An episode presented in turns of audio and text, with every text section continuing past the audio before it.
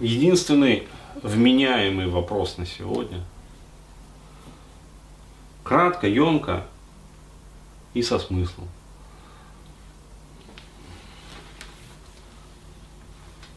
Не, реально, вот, ребят, вот просто вот эти вот портянки, которые вы пишете, блядь, они так вымораживают. Вот вы потом э, ждете, ждете, когда Бурхаев ответит на вопросы, блин, ну когда он ответит на вопросы уже. Вот я открываю, да, ну вот смотрю там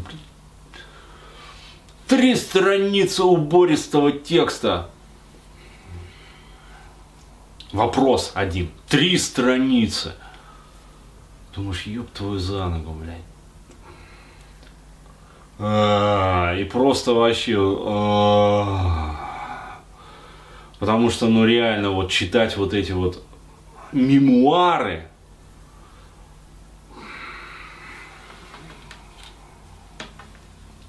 галлюцинаторная реальность. Да, ладно, если бы это еще была, ну, как сказать, такой позитивный галлюциноз, да? Но когда вот про колдунов пишут, и тени на задворках Вселенной, а, а потом добавляют про компульсивные расстройства, уже в другом вопросе, и про телегонию туда же,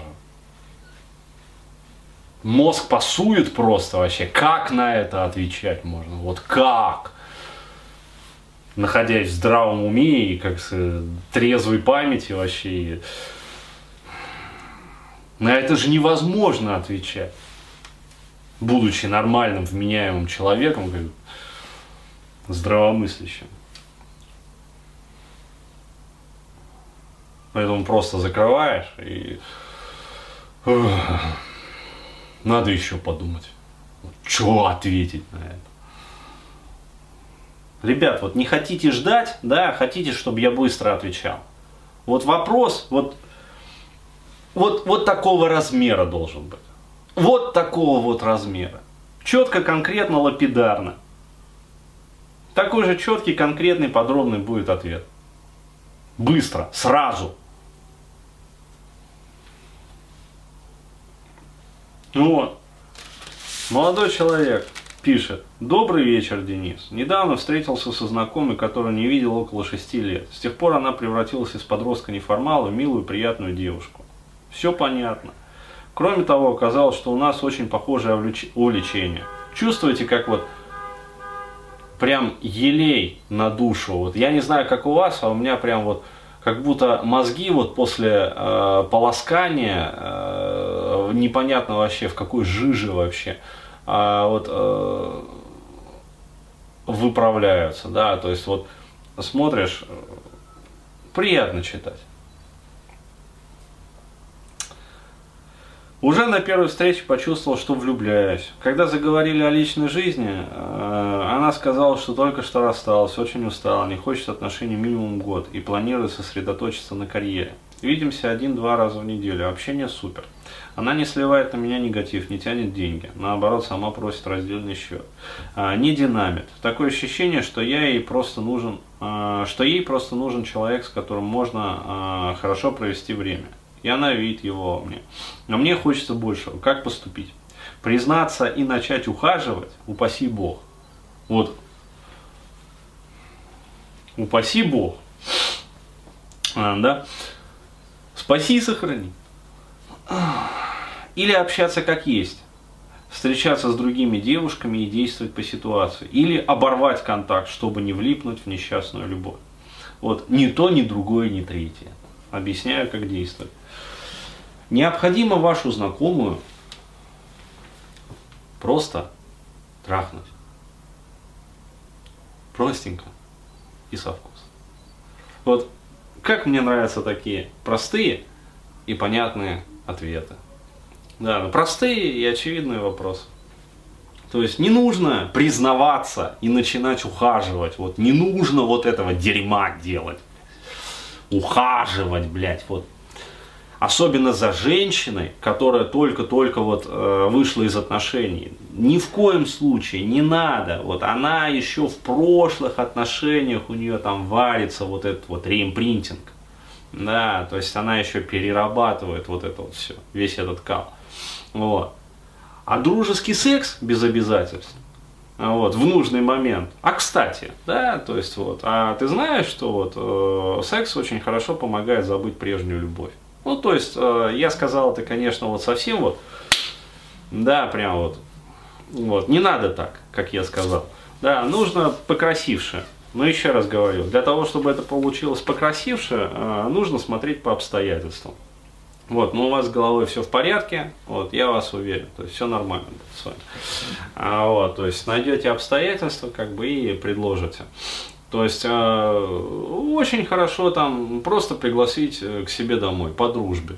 А вот, и, кстати, предложить вина. Почему бы и нет? По дружбе. Вот, а потом и трахнуть по дружбе. То есть очень кстати, но в гости же пригласили, пригласили, вина попили, попили, ну, логика подсказывает, то есть, вот, а уже потом, уже потом, вот после того, как трахнули, да, и посмотрели, оно вам нужно вообще, вот, как говорится, вот хотя бы дальше-то делать это, да, а то вдруг не понравится, ну, бывает же и такое. А, вот, а, вот уже тогда, вот если вот э, сделали это один раз, потом сделали другой раз, понравилось, да, не отмораживает. А вот сделали третий, четвертый, пятый, тридцать третий. Вот тогда, и только тогда, можно задаться вопросом, а может быть признаться ей теперь в любви и начать за ней ухаживать, да? Правда ведь? Такая правильная логика. После того, как хотя бы с десяток раз трахнули, вот, вот может быть признаться ей все-таки в любви и начать за ней уже после этого ухаживать-то, а? Можно, если она будет не против к этому времени. Почему бы и нет? А, вот. А можно и общаться как есть.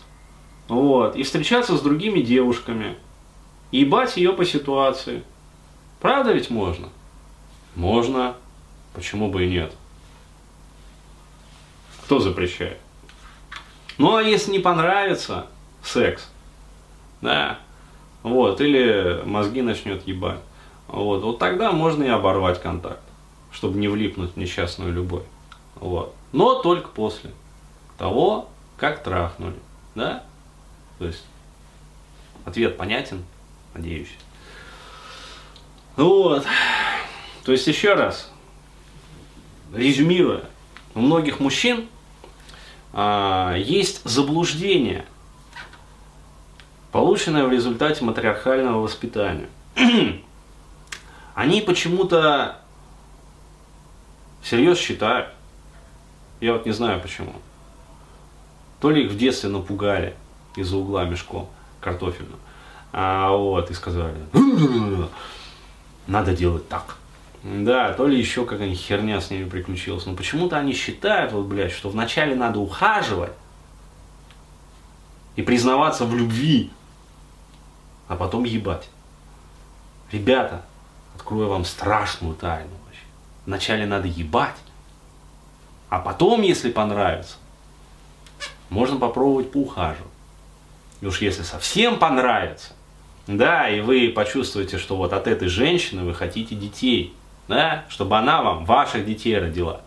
Вот тогда, может быть, можно и в любви признаться. Вот только так, в такой последовательности, а не наоборот.